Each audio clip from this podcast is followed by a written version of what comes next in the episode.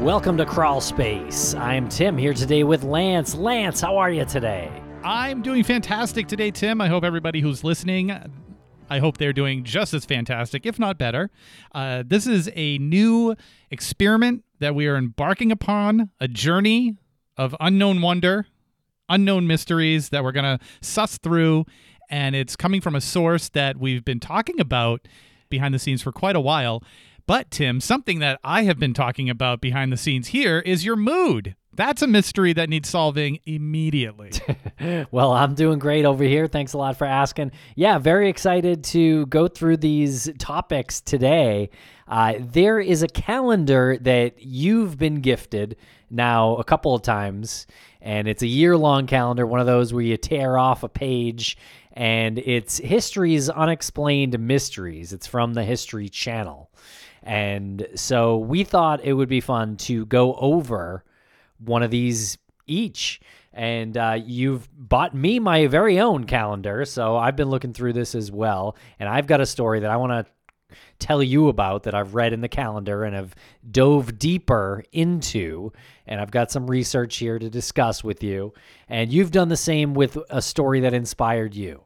So that's what's going to happen here today. Everything you said is correct, except for the part about me sending you one. I didn't do that. That's a that's a mystery. Where did you get that one? Good question. I'm joking. I did send you that calendar because we needed to continue this. The calendar I received was for twenty twenty-three, and I think it was maybe halfway through twenty twenty-three when I realized, after ripping them off and saving the ones that I thought were fun, it was like, these are great pieces of content, and I want to say it is not officially sanctioned by the History Channel. The calendar is the History Channel's Unexplained Mysteries calendar, but it's not like the History Channel is sponsoring this yeah. yet. But it was. It seemed to be such a waste of great storytelling to just rip these pages off, rip these days off, and put them in the trash. So I'm glad that we're able to do this today. Yes, you have your topic. I picked my topic. We each independently researched them, and we will get to them, and we will present them to each other and to you very soon. But before we do, we got to tell you about Crawl Space Premium. We are now available on Apple Podcasts, but if you're not an Apple user, you can go to crawl space dot supporting cast dot f m and sign up for the same product there. It's four dollars and ninety-nine cents a month. You get all episodes, the entire archive of Crawl Space ad-free, but not just Crawl Space. You also get Missing as well, all ad-free in a bundle, so check that out. And check us out on social media. Let us know what you think of this episode. We're on TikTok, Instagram, YouTube, Twitter, all of them. But before we get to this episode, I have to issue a disclaimer. Tim, you and I are aware that throughout this episode, on numerous occasions, I mispronounced the name of the town in Mississippi where this series of crimes took place. The town is Pascagoula, Mississippi, and for whatever reason, my mind couldn't wrap itself around that, and I kept calling it Pascagoula. I have no idea why. I was practicing before we recorded because I had a sneaking suspicion that I was going to mispronounce this name, which I did. So I got into my own head, mispronounced it so many times that we weren't able to simply plug in a few moments of me saying Pascagoula. So you're going to hear me mispronounce this town, and I apologize. The town's name is Pascagoula, not Pascagoula. And we are going to break for commercial, and we will return with two stories ripped from the calendar of History's Unexplained Mysteries.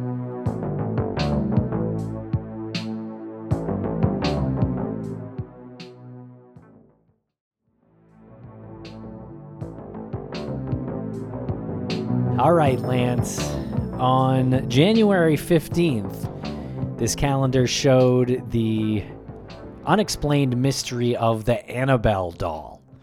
And the Annabelle doll has spurred three movies, three different uh, Hollywood movies that um, are not good. They're not really even that interesting, in my opinion. And I am a horror movie fan. So these movies are kind of, they're in like the Conjuring universe. James Wan um, made some of these, and Patrick Wilson and Vera Farmiga were in some of these. They played the Warrens, Ed and Lorraine Warren, in the Conjuring movies.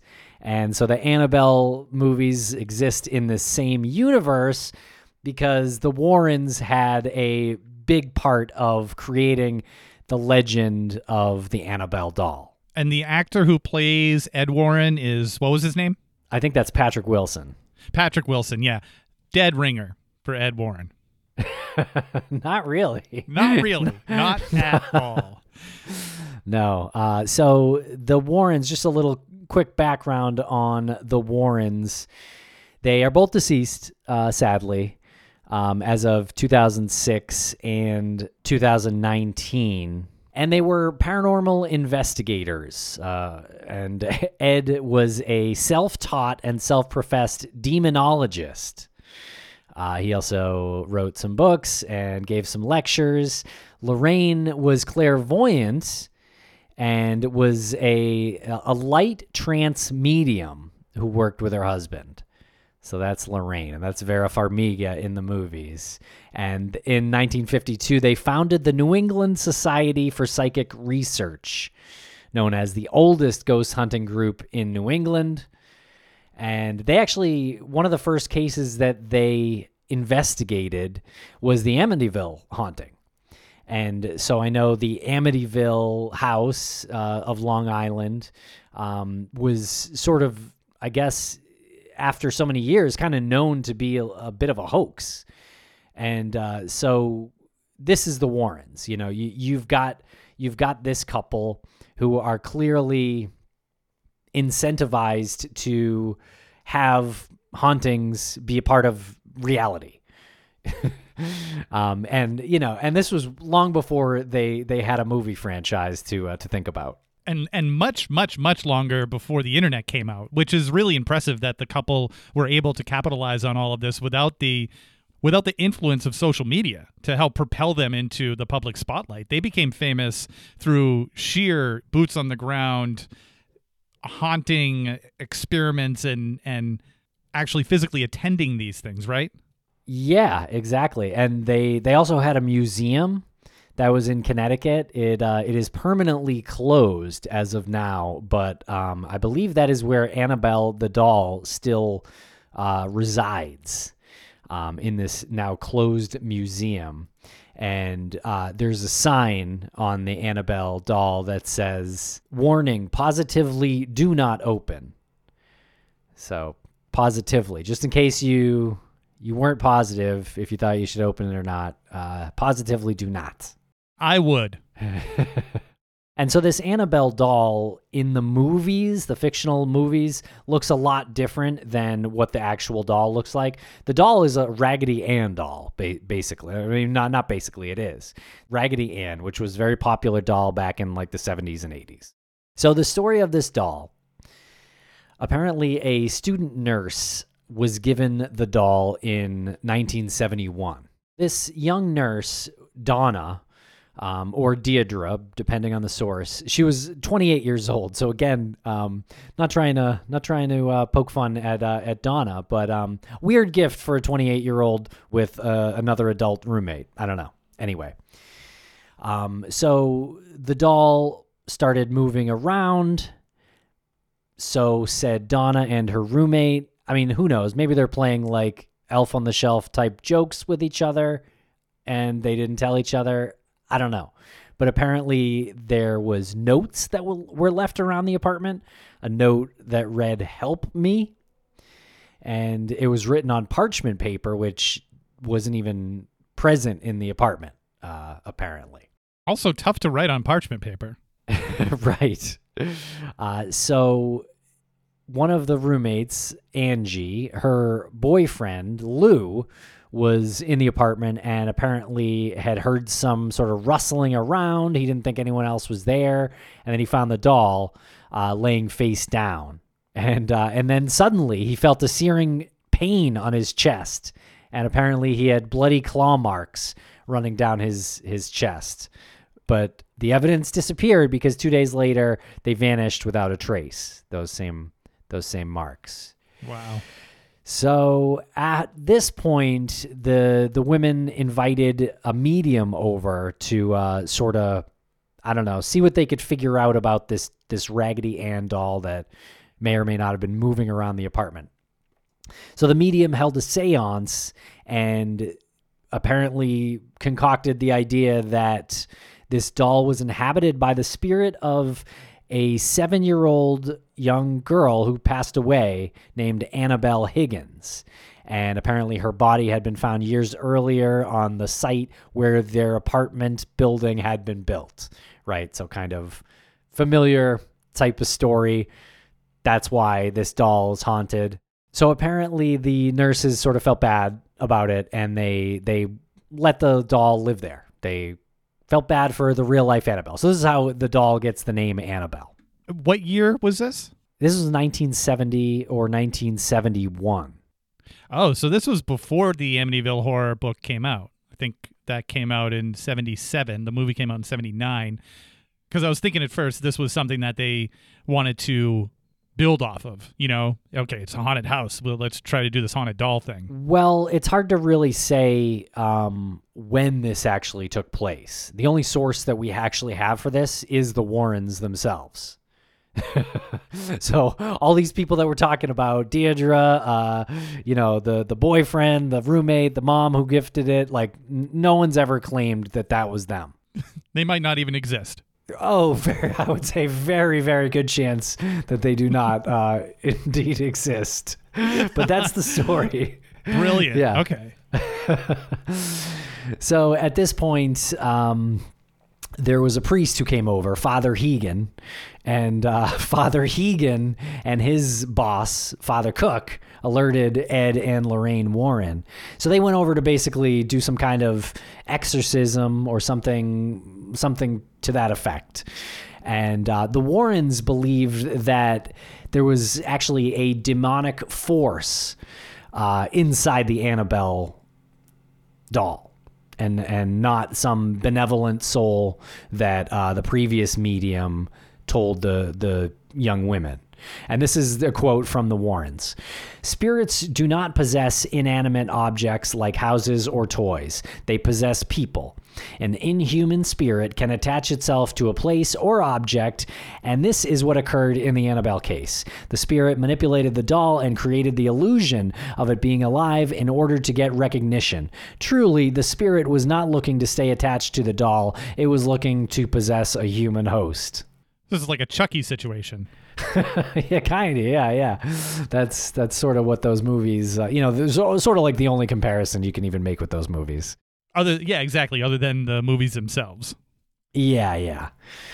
And so the Warrens, they they took this doll. They said, we need to we need to take this doll. We need to do some experiments on this doll. We need to put this in our museum. charge charge people to uh, to come into the museum. And so apparently the Warrens buckled the Annabelle doll in their back seat, and they they were trying to be safe about this because they uh, they were afraid that that the spirit could, you know, who knows, who knows what the, the spirit might cut the brakes or something like that in the car, right? So they didn't even take the highway. So and Lorraine actually claimed that the brakes either stalled or failed several times on the way home, and uh, it resulted in a near disastrous uh, crashes. And uh, but Lorraine claimed that Ed pulled some holy water out of his bag, and then the doll, you know, c- cut it out, and the brakes worked fine at that point. But that that's not it.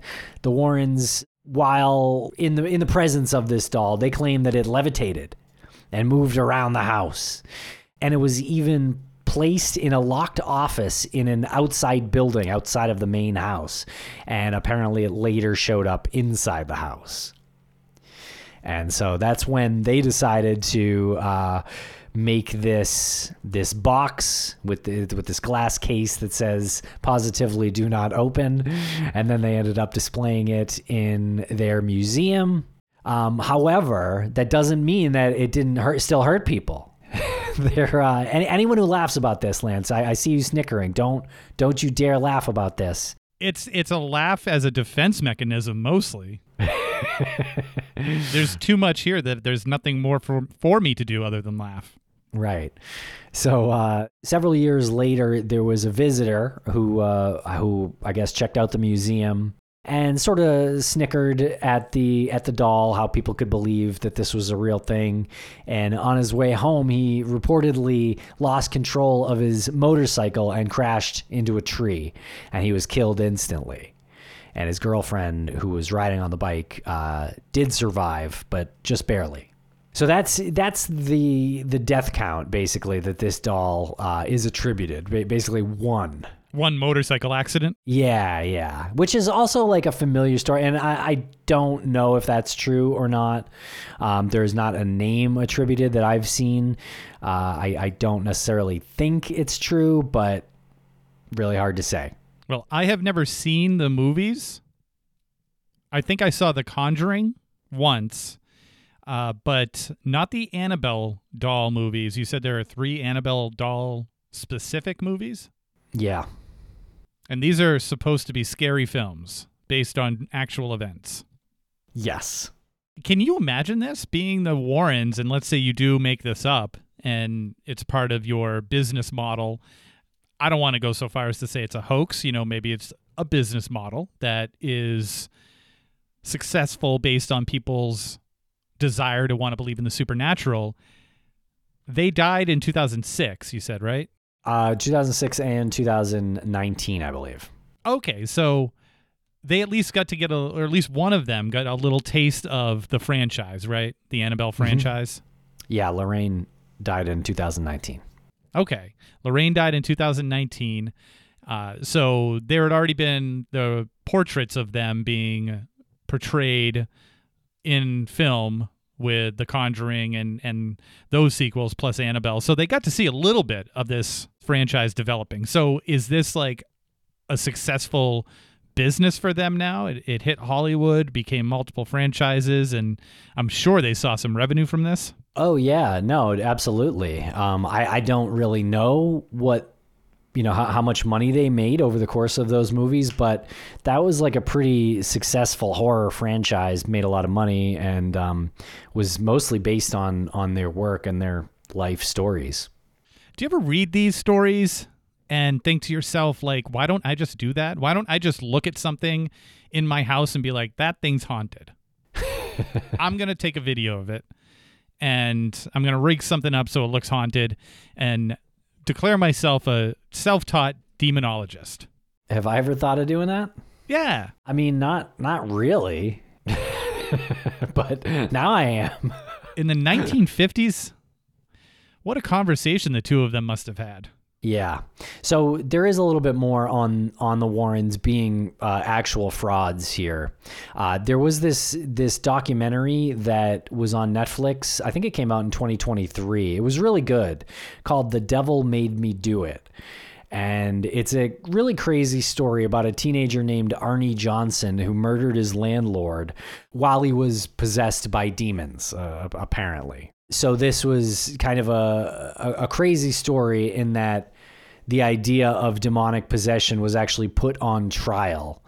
But the Warrens were actually sued in this situation because there was no demonic possession. Instead, it was mental illness.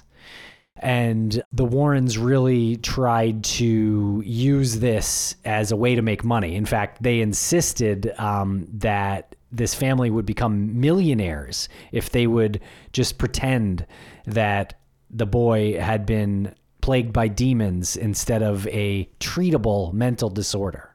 Man, if that doesn't show you the track record, I don't know what does. Yeah, absolutely. They must have pointed to Amityville, uh, whatever other cases that they worked on when they were trying to convince this family.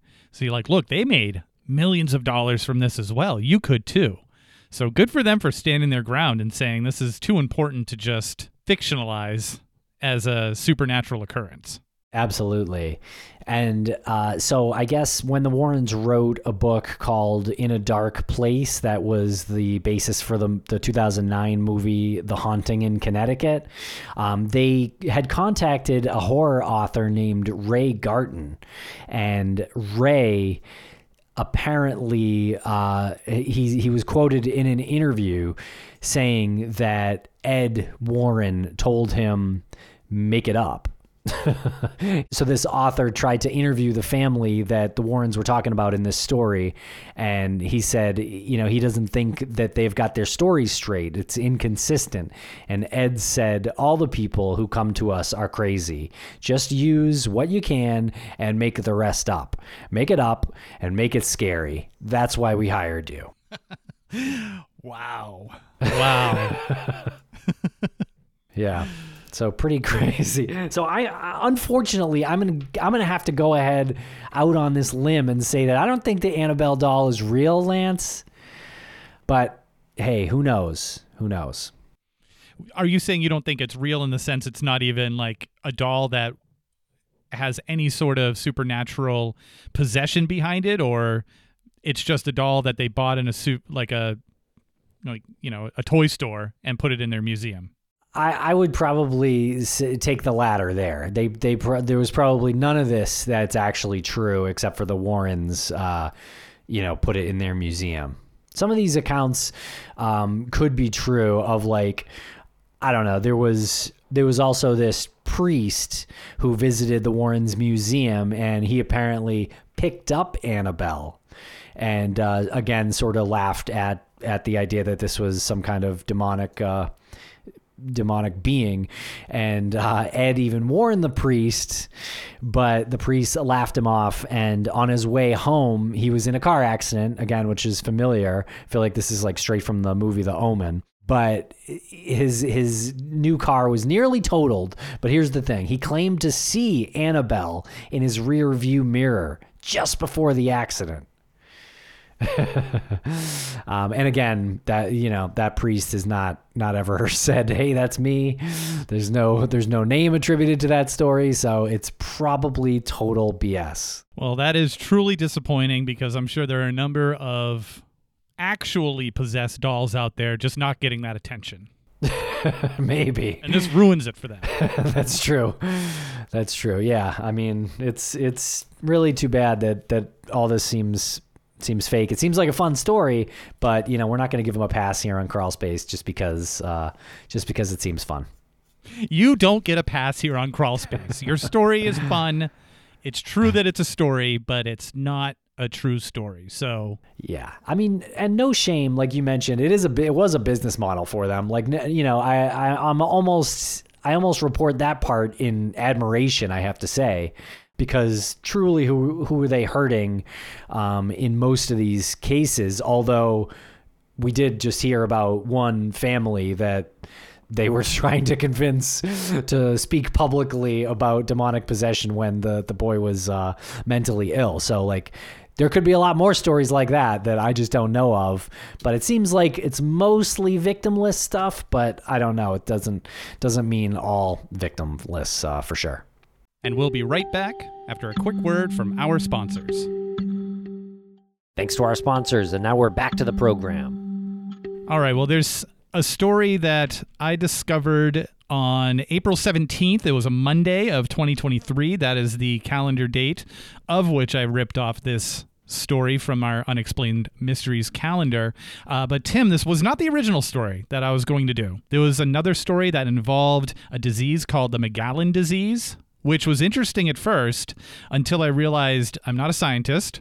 I'm not a biological expert.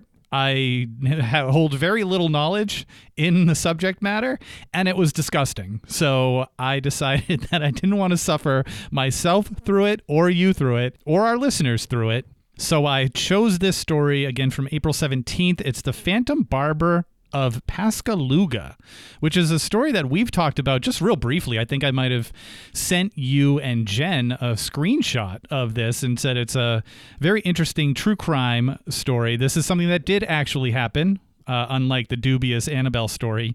This is not so dubious. It did actually happen, and as I was researching it, I found that there are actually two mysteries here. Ooh, okay. Do tell. So, if you're ready for this, we're going to talk about the Phantom Barber of Pascagoula. First, have you heard of this? No, I do recall very vaguely the the name of that, but I think that's because you sent us the calendar months ago. Yes. Uh, this falls into the category of something like the molasses flood. When when you hear about it, you're like, that's a pretty hilarious story. And then the more you read about it, you realize it's not hilarious at all. It's very terrifying. Uh, this was terrifying. Uh, the story takes place in the town of Pascagoula, Mississippi. Uh, today, the population is just under twenty-two thousand, twenty-one thousand eight hundred forty-nine. But the population back in nineteen forty-two, this town had a population of five thousand, and it seemed to overnight triple to fifteen thousand. This is because of the location. It was located on a harbor, on a shore. It was a fishing town, and during the early days of World War Two, it was instrumental in military operation. So that also came with a level of suspicion and a bit of paranoia because of where it was located. There was a lot of suspicion in the town about people who were strangers who had come to the town. Perhaps they were spies. Perhaps they were sympathizers to the enemy. So there was already this heightened level of suspicion and a little bit of paranoia, especially among the night shift fishermen or night shift war workers on in the docks, in the harbors. So they worked round the clock. So I'm going to take you and the listeners to early June of nineteen forty-two. We're at the convent of Our Lady of Victories, where we meet Mary Evelyn Briggs and Edna Marie Heidel. These are the first two known victims of the Phantom Barber. And I'm going to read really quickly from one of the articles that was written. It's a San Francisco Examiner. This article was in August of nineteen forty-two. When Mary Briggs awoke in her room, she recognized the room but thought she was still asleep, for there was something strange hanging over her. A grayish blur surrounded by a smaller blur, as though there were not quite enough darkness to fill the room, and these void gray spaces had been left. Then all at once the spaces became solid, and she was wide awake, staring into a man's face. Terror surged in her throat, and she was throttled there before it could escape into a scream. The man had moved, his finger was at his lips, and he was whispering. So she wakes up in her bed, there's a man standing over her, and eventually she does muster up enough courage to scream as he's moving about the head of her bed. So she screams, wakes up her roommate, Edna Heidel, and starts declaring that there was a man in the room who just jumped out the window. She finds out later on that both of the girls' hair had been cut. So this is the first instance of the Phantom Barber sneaking into a room and cutting the hair of young girls. Now, Mary is pretty much the only person who ever is able to get a look and describe the person, and she only is able to describe him as a kind of short, fat man. That's quoted. So we move on to the next victim, who is six-year-old Carol, and it's either pronounced Petey or Patai. I heard two different versions of that. Carol Petey, we'll just go with that for the uh, story. This is just a few days later. She woke to find the screen on her window slashed open and much of her hair already missing. Now, strangely enough, even though there was ample opportunity, her twin brother, with whom she shared the room, remained untouched. So for whatever reason, the Phantom Barber of Pascagoula, on the second attack, went for the female, not the male, even though he had plenty of opportunity to do so. So, so far, there have been no instances of violence here, but because each family has young children, and we're talking about this town with the paranoia, it's starting to build. Like, the word's starting to spread. There's a man who is actually slicing the screens of our children's bedrooms and sneaking in. And this is not an isolated incident. It's happened twice. But there's been no violence yet. Until June fourteenth, things went from unsettling and creepy to essentially all-out violent. We have this couple, the Heidelbergs, Terrell and Lillian Heidelberg, the victims of the Phantom Barber, the only known time that he's been violent. He attacked them with an iron pipe as they slept in their room, right? So they're in their house. What? Yeah. He breaks in, and they awaken out of the blue. This attack is so fast and so violent that they're unable to describe their attacker, but it is specifically directed at this couple. There's no indication that any hair is going to be cut here. This is the same M O where the screen is slashed. Um, sort of the same description of the person as much as it can, because again, this was so fast, but the stature was described as similar to the stature that Mary Briggs had described. And even though thankfully they were brutally attacked with this iron pipe, they managed to survive. So this was not an actual murder. This was a violent attack, but it was an attempted murder. Wow. Like a, yeah, home entry too, huh? Home invasion. Yeah. We're talking nineteen forty-two. So yeah, other, wow. Uh, other than spies and the wartime activities that were happening at the time, I'm pretty sure people felt pretty safe. Right. So only once was the the attack uh, violent in nature, um, but the other times there was hair missing. So that's why this this thing is called the Phantom Barber of Pascagoula. Yes. So the two previous invasions and subsequent hair removals, hair cuttage, uh, that happened to the the young girls. This is the first time that there was the invasion and something violent happened. Wasn't the last time, though. Oh, okay. That there was an invasion in the town. So the next one is an adult as well. So it feels like this individual is escalating, perhaps. They mm-hmm. managed to get the uh, get the children as sort of practice. That's what I was thinking as I was looking into this. Yeah. An adult was next. Her name was Missus R E Taylor.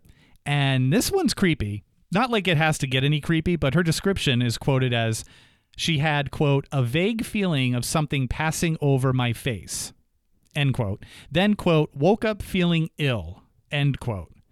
And as a matter of fact, she described when she woke up feeling ill, it was due to this sickening smell and was, as a matter of fact, violently ill. And as she's recovering, I'm assuming in the middle of the night, as she's recovering from this, she realized that her hair had been cut. Almost three inches of her hair had been cut, which really upset her greatly because she had just received a new permanent haircut, like a perm, and now it was ruined. Yeah, that, that would ruin a perm for sure. And this is something where when you read it, it does come across as a little funny. You can get a, a, a bit of humor out of this, but that part of having a vague feeling of something passing over her face is truly, truly gets under your skin. It was it was eerie. Yeah. What do you think she meant? I think maybe it could have been the case where if he's cutting her hair, sort of like his hands were around her face and maybe she kind of saw shadows underneath her eyelids as she's kind of coming out of sleep. Okay. Maybe, yeah. Her waking up feeling ill, that led investigators to suspect whether this perpetrator used chloroform to drug their victims. Uh, that would suggest that the perpetrator might have been a doctor, a pharmacist, if not, probably had a close connection to one. Mm-hmm. But I was a little skeptical on just dismissing that, so I looked into how chloroform works. And we've been really fooled by the movies where the person puts a little bit on a cloth and puts it to someone's face and then they instantly pass out. You need to really breathe that in for a while. That's the, I did some research on this. I, I might have chloroformed myself to make sure that I was correct on the hypothesis I was running with, but it really would have been a struggle, I think, personally, if someone had woken up, realized that they're passing out and someone's hand was on their face. I feel like that yeah. would have been in the story somewhere. What does chloroform smell like? I don't know, but in all of the articles that I read, I couldn't describe it. I've never smelled it, but uh. I have read that it's almost like a sickening smell, but I'm not positive. Okay, so could that have been the scent that that um, Miss Taylor was smelling? Yes, yes. I think that's at least maybe not what she was smelling, but that's what led investigators to say she had this like terrible, violently ill moment that was based on this sickening smell. So that's going to lead us to this chloroform theory. So now they have this chloroform theory. However, again, you'd think that there would have been some mention of a struggle if someone was being chloroformed, but in the public's mind, in investigators' mind, this is a possibility. So now paranoia is even heightened to a new level because whether or not it's true, people are starting to assume, or people are starting to connect the dots that not only is this person coming in when you're already vulnerable sleeping, but they're coming in and chloroforming you, therefore making you even more vulnerable.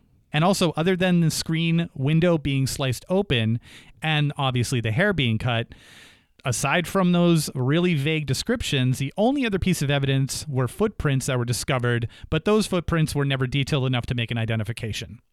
Uh, I've been mentioning the paranoia beforehand and what was happening in the town at the time and how that was growing. Well, that led to men refusing to work their night shifts at the Ingalls shipyard because they needed to stay home to ensure protection, to ensure that their families remained safe. So now there's an industry that's sort of being affected here. And at this point, law enforcement decides that they need to issue a reward that would lead to an arrest. three hundred dollars for information leading to an arrest. That's five thousand three hundred seventy-nine dollars in today's money. And by mid-August of that year, an arrest is made. Ooh. The man arrested is a German-educated chemist. That makes sense.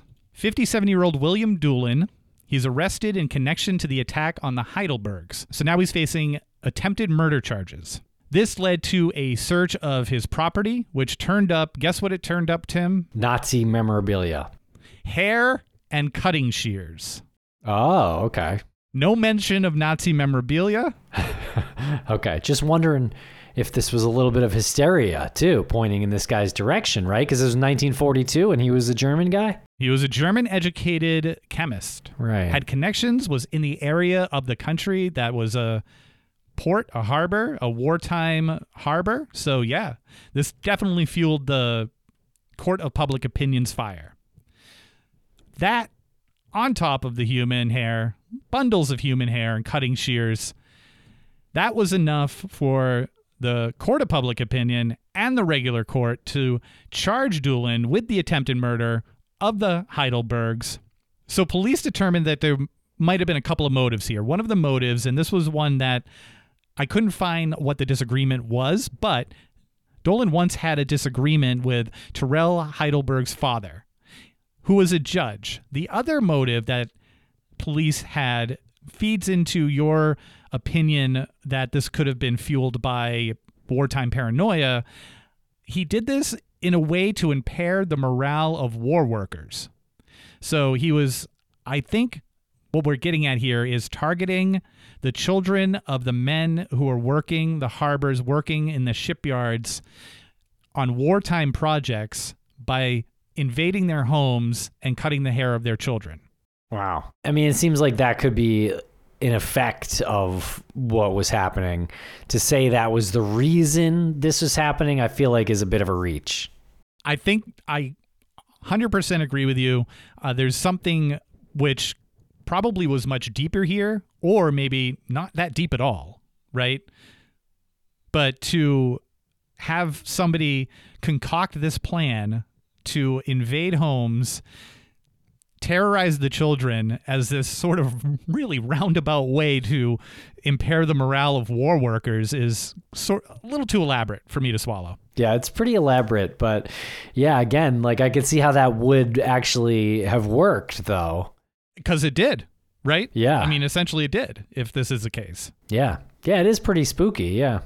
So the hammer of the law comes down, or the scissors of the law come down on him, and he's sentenced to ten years at Parchman Prison, and the citizens of Pascagoula could finally sleep easy. However, Dolan steadfastly maintained his innocence from the beginning, and after six years into his sentence, the governor, Fielding Wright, who had believed him to be innocent, administered a polygraph test to Dolan. While we know now polygraphs are not admissible in court, we know that they're flawed.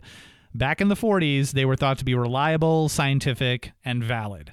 He passes his polygraph test, and six years into his sentence, nineteen forty-eight, he's released, and he's determined to be completely rehabilitated by nineteen fifty-one. After nineteen fifty-one, so subsequently, he's pardoned for the crime of attempted murder of the Heidelbergs. Now, you'd think this all would be a huge relief to Doolin and his family, but that's not the case. He moves his family from Pascagoula. They settle in Waveland, but even still, this is something that has impacted his life pretty much permanently. He's consistently and growingly frustrated with his life and what happened. It grows to the point where he just gives up, throws his hands in the air, signs over everything he has to his wife, and he disappears. Wow. So we're building up to the second mystery on this. Okay. So he's he, he never resurfaced? Here we go. Okay. Not only did he resurface, but a body surfaced in the Mississippi River near Chalmette, Louisiana. That was three weeks after he left his wife and family. His wife and his stepdaughter, along with some friends, go to claim the body. There was no identification on the body, but they all identified him as William Doolin. His wife even was so adamant that it was her husband because there were various scars and tattoos that matched William Doolin. So she was able to claim the body. It was buried in Cedar Rest Cemetery in the Bay of Saint Louis, Mississippi. Unmarked grave, which is a little bit suspect. Mm-hmm. And that leads us now to the second mystery. Coincidentally, or maybe not coincidentally, I can't really determine the time frame on this, but before Missus Doolin claimed the body, the dead man's fingerprints, that body that was found in the Mississippi River, the dead man's fingerprints were sent to the F B I to be compared against those that were taken from Doolin at Parchman Prison. Guess what? They don't match. They don't match. Also, in April of nineteen fifty-four, the Hancock County Sheriff Department receives an inquiry from the F B I checking on the fingerprints of a man named William Doolin. And they identified these prints as Doolin, who had been arrested in Sacramento, California for vagrancy, but released the next day. That William Doolin gives his age as seventy, gives no next of kin, never mentions Mississippi. So here we have a body that has been buried, claimed as William Doolin. Fingerprints don't match the fingerprints that the William Doolin gave when he was at Parchman Prison. And then in nineteen fifty-four, the F B I checks on fingerprints from another William Doolin who was arrested in Sacramento, California for vagrancy. And that man disappears. So now it seems like William Doolin is on the run, right? His wife must be in on it. I guess so, right? Seems that way, because before he left Mississippi, there was an insurance policy that Doolin had purchased and left for his wife. And as the events played out, his wife made a claim against the policy. But after Doolin was arrested in California, questions arose, obviously, and the identity of the person who was buried in Bay Saint Louis came up. The insurance company refused to pay the claim, and now a photo surfaces of the man in California who was arrested. This photo is compared to a known photo of the William Doolin from Pascagoula, and the people who are looking at those photos realized what, Tim? Same guy? Same guy. Same guy. One and the same. Same guy. So then he moved all the way to California, and so then who was the body? As far as I know, uh, the articles, uh, everything that I have researched in the period of time that I had to do this, they had buried the wrong man, and that identity has not been released. Interesting. Okay. Now, do you think that Doolin was the actual Phantom Barber of Pascagoula? Well, you know, he had been claiming his innocence for the entire duration of the arrest to the trial. While he was in prison, he passes the lie detector test, and he was eventually pardoned. But you got to say, like, everything stopped after that. There were no more home invasions. There was nothing that would suggest that he was anything but the Phantom Barber of Pascagoula. And most of the people who were residents there believed that he was as well. And he sort of fits the description of someone who would do this. He was German, an outsider, very secretive about his life, and again, the evidence that was found at his home. So even though the polygraph suggests otherwise, and he's always maintained his innocence, everything around it just sort of indicates that he was a Phantom Barber.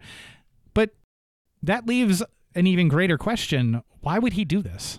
Why would he break into homes, steal hair, um, and maybe attempt to kill a couple, and then later move to California. Or I guess, I guess may, perhaps he may have murdered the the guy who was suggested to be him, right? I don't know how that guy died.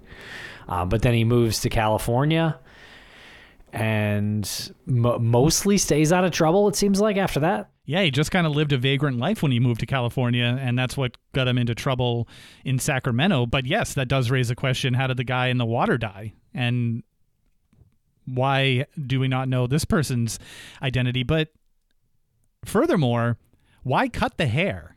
Because he was trying to freak out the people who were working for the uh, the cause, the American cause. Uh, no, I'm just kidding. I, I don't know. That's a good question. I mean, it seems pretty random. Did he have, like, he must have had some interest in in being like a, a hairdresser or barber or something like that. That's what I was thinking as well. And I went down a little bit of a research rabbit hole here.